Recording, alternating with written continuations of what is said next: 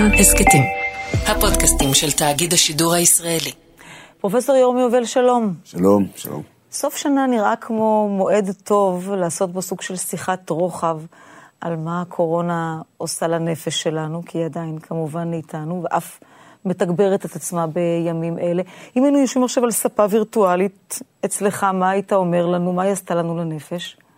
אמ, אלה שתי שאלות שונות. מה היא עשתה לנו לנפש? לא הרבה דברים טובים. אומרת, בכל פרמטר שאנחנו יכולים למדוד, הבריאות הנפשית שלנו, כמו של אנשים בכלל, צריך להגיד, בעולם, כן, ירדה בשנה וחצי. זה לא צפוי? זה צפוי, אבל אני חושב שזה הפתיע, אני יכול להגיד במקצוע שלי, זה הפתיע עד כמה. זה השיעורים של דיכאון וחרדה בעולם הם הרבה יותר גבוהים ממה שהיינו מצפים, כי בסך הכל זאת טרגדיה דלוקס, זה לא מלחמת עולם, זה לא רעב, זה לא שיטפונות, כן? רוב האנשים לא היו מעולם בסכנה וכולי. זה כנראה בגלל הסגרים ובגלל, לא נעים להגיד, אבל התקשורת, היחסי ציבור של הווירוס הזה, שההשפעה הנפשית בעולם הייתה מאוד גדולה. של מי שהיה ממילא על הקצה וזה נתן לו דחיפה, או של כולם בעצימות שונה? כמעט כולם, כמעט כולם. אנחנו רואים את זה אה, לרוחב של כל דבר. אנחנו רואים את זה, ברור שמי שהיה קודם בסיכון, אה, אבל מהצד האחד של הקו, כן, עבר לצד השני, אבל את מסתכלת באמת על הבריאות הנפשית בכל העולם, את רואה שינוי גדול. אז זה, אז זה תשובה, אבל שאלת אותי עוד שאלה. מה הייתי אומר? מה הייתי אומר אם היינו? מה הייתי אומר? הייתי אומר, תירגעו. לא, לא, אבל באמת, באמת, באמת, באמת, צריך, צריך להבין את זה. אה, שהמצב הוא לא נורא. רגע, כי כי המצב הוא לא כל כך נורא. באמת שלא. וכשאנחנו מסתכלים קדימה, כן, אני חושב ששני האתגרים הגדולים שלנו זה א', ללמוד לחיות עם הקורונה, כי היא לא הולכת לשום מקום ואפשר לחיות איתה, אבל לא פחות חשוב, כן, לא לאכול אחד את השני. היא נוצרה פה כזאת הקצנה, אני עכשיו מדבר על ישראל, ואני חושב שפה דווקא הדברים האלה הם בעצימות יותר גבוהה מאשר במקומות אחרים. הם, נוצר פה כזה קיטוב בין שני מחנות, שכל אחד בטוח שהשני הוא או רשע או משוגע או שניהם. מה, של תומכי חיסונים, מתנגדי חיסונים, מכחישי קורונה? לגמרי, לגמרי, כן. ואני חושב שפה קצת ירדנו מהפסים. ו- ו- ופה צריך להרגיע ולהירגע. זה יותר מסוכן מהניסיון שלנו להתרגל לנוכחות של קורונה בחיינו, מבחינת אני, מה זה עושה לנו? אני חושב שכן. בואו בוא נדבר, צריך להגיד, כן, אני מחוסן שלוש פעמים, הילדות שלי שיהיו בריאות מתחסנות, הכל, זה, איפה אני, אני רוצה שיהיה ברור. ויחד עם זאת, האנשים שמתנגדים לחיסונים, זה לא שהם מטורפים לגמרי, וצריך פה להסביר משהו. אנחנו יודעים, ותמיד ידענו, שלכל טיפול רפואי יש גם תופעות לוואי, זה ברור. ואתה תמיד צריך לשקול בכל טיפול שאתה נותן, כן, את היתרונות מול החסרונות. חיסון זה טיפול שנותנים לאדם בריא. זאת אומרת, אתה נותן חיסון לאדם שאין לו כלום. בכלל בעולם לקח יותר זמן אה, לאשר חיסונים מאשר כל תרופה אחרת, כל טיפול אחר, בגלל העניין הזה שהסטנדרט פה חייב להיות יותר גבוה, כי אתה מטפל באדם בריא. כן? אבל בגלל הקורונה לא הייתה לנו ברירה, והחשנו את הקצב. כן? והחיסונים האלה אושרו ויצאו לשוק לא אחרי תקופות הזמן הרגילות שבהם היינו רגילים לבדוק חיסונים, לראות שהם בטוחים. ולכן כשמישהו שהוא מתנגד חיסונים אומר, כן, תישבעו לי שהחיסון הזה הוא בטוח לגמרי ולא יעשה לי שום דבר. לעשות. אי אפשר, בטח, אי אפשר, אני לא יכול. האם אתה בטוח לגמרי שהחיסון הזה בטוח? התשובה היא, לא, אני לא אבל בטוח. אבל אז אתה אומר לאותם אנשים, שאני מסכימה איתך, הם לא הזויים מטורפים ואולי אפילו חיסנו את עצמם, אם אני עכשיו מדברת על חיסונים ילדים. אתה אומר להם, תראה, אבל האלטרנטיבה היא לחלות הרבה יותר קשה, או חלילה למות, או להיפגע, או כן. דלקת. כן. למה זה כשלעצמו לא משכנע, כשהאלטרנטיבה היא גרועה?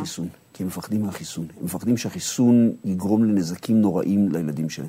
ופה צריך להגיד, חבר'ה, זה ככל הנראה לא יקרה. אני, וזה לא בסתירה למה שאמרתי קודם. האם אתה בטוח לגמרי שזה, שזה בטוח? התשובה היא לא. אבל הסיכוי שזה לא בטוח הוא אפסי. ובכל יום שעובר, כן, שבו אנחנו לא שומעים על משהו נורא שהחיסונים האלה עושים, ומיליוני אנשים, ועשרות מיליוני, מאות מיליוני מתחסנים בעולם, זה נעשה יותר ויותר בטוח. ו, וצריך להגיד, אין בטוח, שולחים את הילדים לבית ספר. הרי יש תאונות דרכים, ילדים נדרסים. זאת אומרת, אם היינו מפחדים עד כדי ככה, אני רוצה, אני, תבטיח לי שהילד שלי לא יידרס. יש רק דרך אחת, אל תוציא אותו החוצה. אנחנו מוציאים החוצה, אנחנו יודעים שהסיכוי נורא קטן, ואנחנו מקווים לטוב. ועדיין יש מצב שההסבר הזה לא עובד. נכון. ואז גם באות הכותרות המפחידות של אה, בתי החולים נערכים למאות ילדים חולים אה, קשה, ואנחנו בפניו של גל שלא נראה כמותו מבחינת היקפי אה, תחלואה.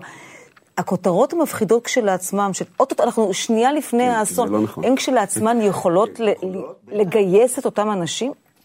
אני לא חושב ככה. אני לא חושב ככה. אני, אני לא חושב שזאת הדרך. אמ, אני חושב שגם יש דינמיקה מסוימת לתקשורת. התקשורת חייבת ליצור אה, בום, כן, כדי שאנשים יסתכלו. אה, אני חושב שזאת לא טקטיקה יעילה, כי אני חושב שמה שאת מקבלת, ואנחנו רואים את זה יותר, זה חשד לפייק ניוז. ברגע שאתה מתחיל להעצים דברים כאלה, ובואי נגיד מאות ילדים חולים קשה. ילדים לא חולים קשה בקורונה. זה מאוד מאוד נדיר שילד יהיה חולה קשה בקורונה. תודה לאל. עכשיו, בקוביד-19, ואת הזקנים הוא הורג. כן? יכול להרוג. ואז צריכים לעשות לו חיסון. ועשינו חיסון. החיסון הזה לא יחזיק מעמד הרבה זמן. לא כי מישהו אשם, לא כי משהו לא בסדר, אלא כי הווירוס לא מאוד אימונוגני. אז נצטרך, מאחר שזה חשוב, שוב, יש פה אוכלוסיות גדולות, בעיקר הזקנים ועם גורמי הסיכון שהם בסיכון גדול, נצטרך לחסן לעיתים קרובות, ואנחנו צריכים להתרגל לזה. אנחנו צריכים להתרגל לחחיסון 4, 5, 6, 7, כל 8, חצי שנה 9, לבוא ולקבל זריקה 10, כי. זה לא הולך אה, לשום מקום. כן, כן. אה, אז איך אתה מסביר את זה שמצד אחד, בתחילת השיחה שלנו, הצגת את הפגיעה הקשה בנפש אה, האדם, כל מה שהקצין, והחרדה והדיכאון והפחד, ומצד שני, אם אנחנו. האדם באופיו הוא יצור סטגלן, וזו המציאות, ואנחנו כבר שנתיים בה, למה אנחנו לא מתרגלים ואז הנפש טיפה מתרוממת? אני מאמין שזה יקרה. השאלה היא כמה מהר נגיע לשם. ואני חושב שפה, לעניות דעתי, אנחנו מתעכבים שלא לצורך. זאת אומרת, אני חושב שכל הטונים הגבוהים והעצימות, ומצד אחד פייק ניוז, ומצד שני מסוכנים, ולכלוא אותם ולא לכלוא אותם, וזכויות האדם וכולי, זה מסיח את הדעת מהעיקר. הרי לפחות אצלנו במדינה, אה, מציאות של פיגועים היא מציאות של אחת לכמה זמן, נכון. בעצימות גבוהה, אפילו באזור מסוים. זה כמו, זה לא שאתה מפסיק לפחד מפיגועים, כן.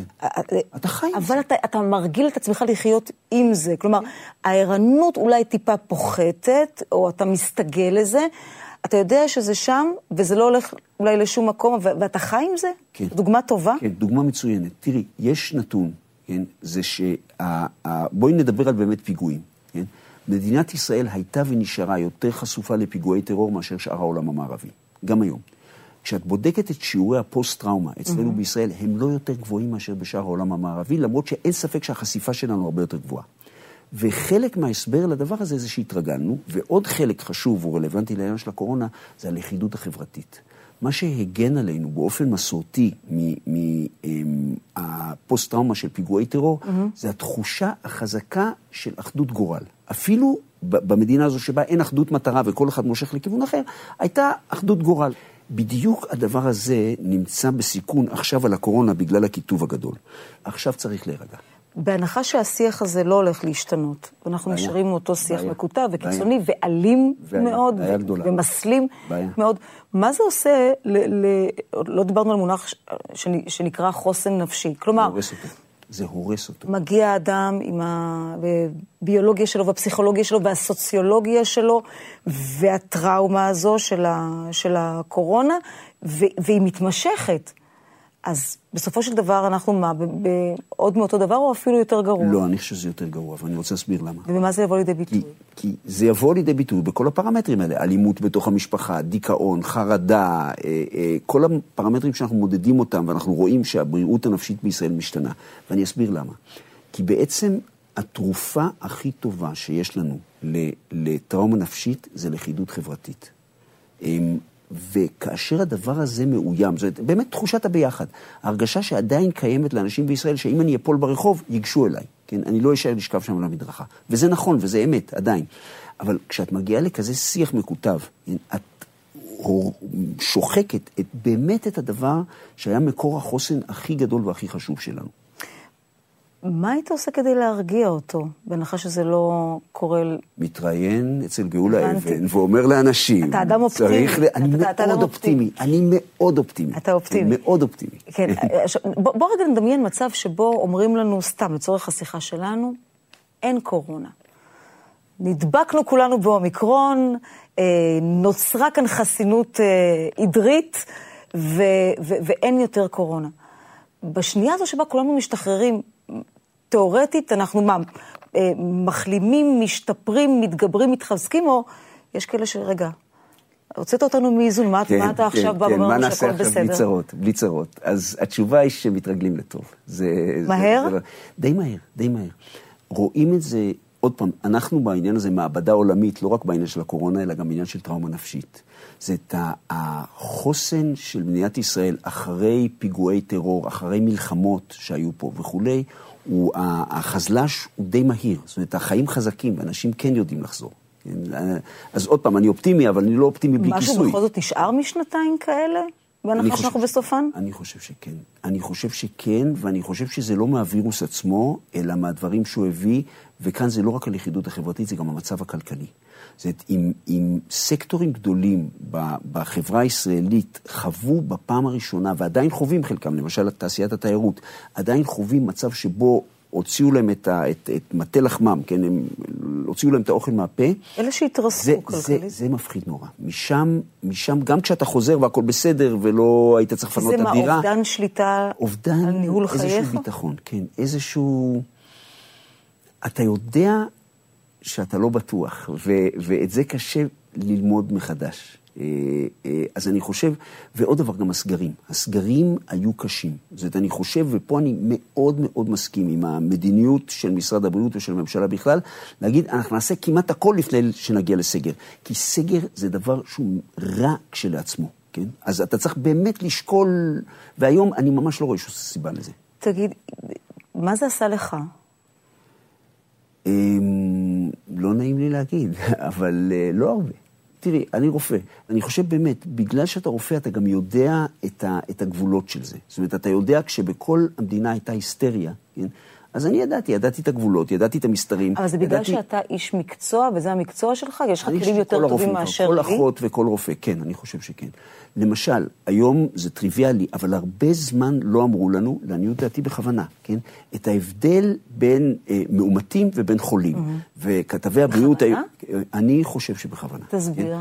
אני חושב שזה כותרת הרבה יותר, אתה יודע, 110 אלף מאומתים חדשים, כן, אה, אתה יודע, הקורונה מתפשטת.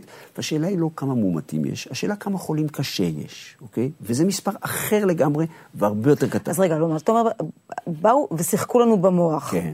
אמרו לנו, תקשיבו, מאומתים זה כמו חולים, זה כמו חולים קשה, לכו... ואני אגיד לך יותר מזה, אני חושב שההצדקה לעשות אז את זה, למה שאני אאמין להם? רק אם בהתחלה. עכשיו- באמת, אה, מתנגדי החיסונים הפסיקו להאמין. כן, את צודקת, מתנגדי החיסונים. לכן אני אומר, צריך להיזהר עם ההפחדות האלה, כי בסוף זה הופך להיות זאב-זאב. כן? אני חושב שהייתה הצדקה, בהתחלה, משתי סיבות. סיבה אחת, אני מדבר על, על הגל הראשון. כן? הייתה אז סיבה באמת להפחיד את הציבור, והפחידו אותנו בשיטתיות. הייתה סיבה, שתי סיבות בעצם. הסיבה הראשונה, כי לא באמת ידענו מול מה אנחנו עומדים. לא ידענו מה הווירוס הזה יעשה, הוא היה חדש בכל העולם. הסיבה השנייה, זה כי היה הכרח שאנשים יצייתו להוראות הבטיחות והבידוד, כן? אז הפחידו אותנו בלי הכרה. זה נגמר. היום אנחנו יודעים בדיוק מה הווירוס הזה עושה, מה הווירוס הזה לא עושה. עוד שאלה אחת, גם בנקודה ההיא, שהיום אתה יודע לומר, הפחידו אותנו ובכוונה, גם אז לא פחדת? לא. כשלא ידענו שום דבר על זה? לא. אני רוצה את מה שאתה לא, לוקח, אם לא, זה לא, לא רק לא, לימודים. לא, לא, לא, לא, לא, לא, לא, לא. אם את, אם את שואלת מה הטריד אותי או מה הפריע לי, זה היה הרבה יותר הסגרים, כן? ו, ומה שהם עשו למרקם החברתי שלנו, כולל אצלי, אני לא סובל להיות סגור בבית, זה מחרפן אותי. אה, הנה, מצאנו משהו. באמת, כן? אבל אה, לכן היה לנו, אפילו בסגר הראשון, כן, היה לנו ספורט יחידני. ואני הייתי מקבוצה של אנשי בריאות נפש שאמרו להם בסגר הראשון, אתם חייבים להחריג ספורט יחידני, כן? כן. זה לא מסוכן, ואם לא תיתנו לאנשים לצאת מהבית, תאפסו על הקירות, כן? אז הייתי יוצא לרוץ. יפה. אני זוכרת את ההוראה המטופשת לא לצאת לים, ואז כן, היו לוקחים. מטורף, מטורף. בסדר, עברנו. יורם יובל, כן, בזה כבר טיפה השתפרנו. תודה רבה לך. בכיף, בכיף.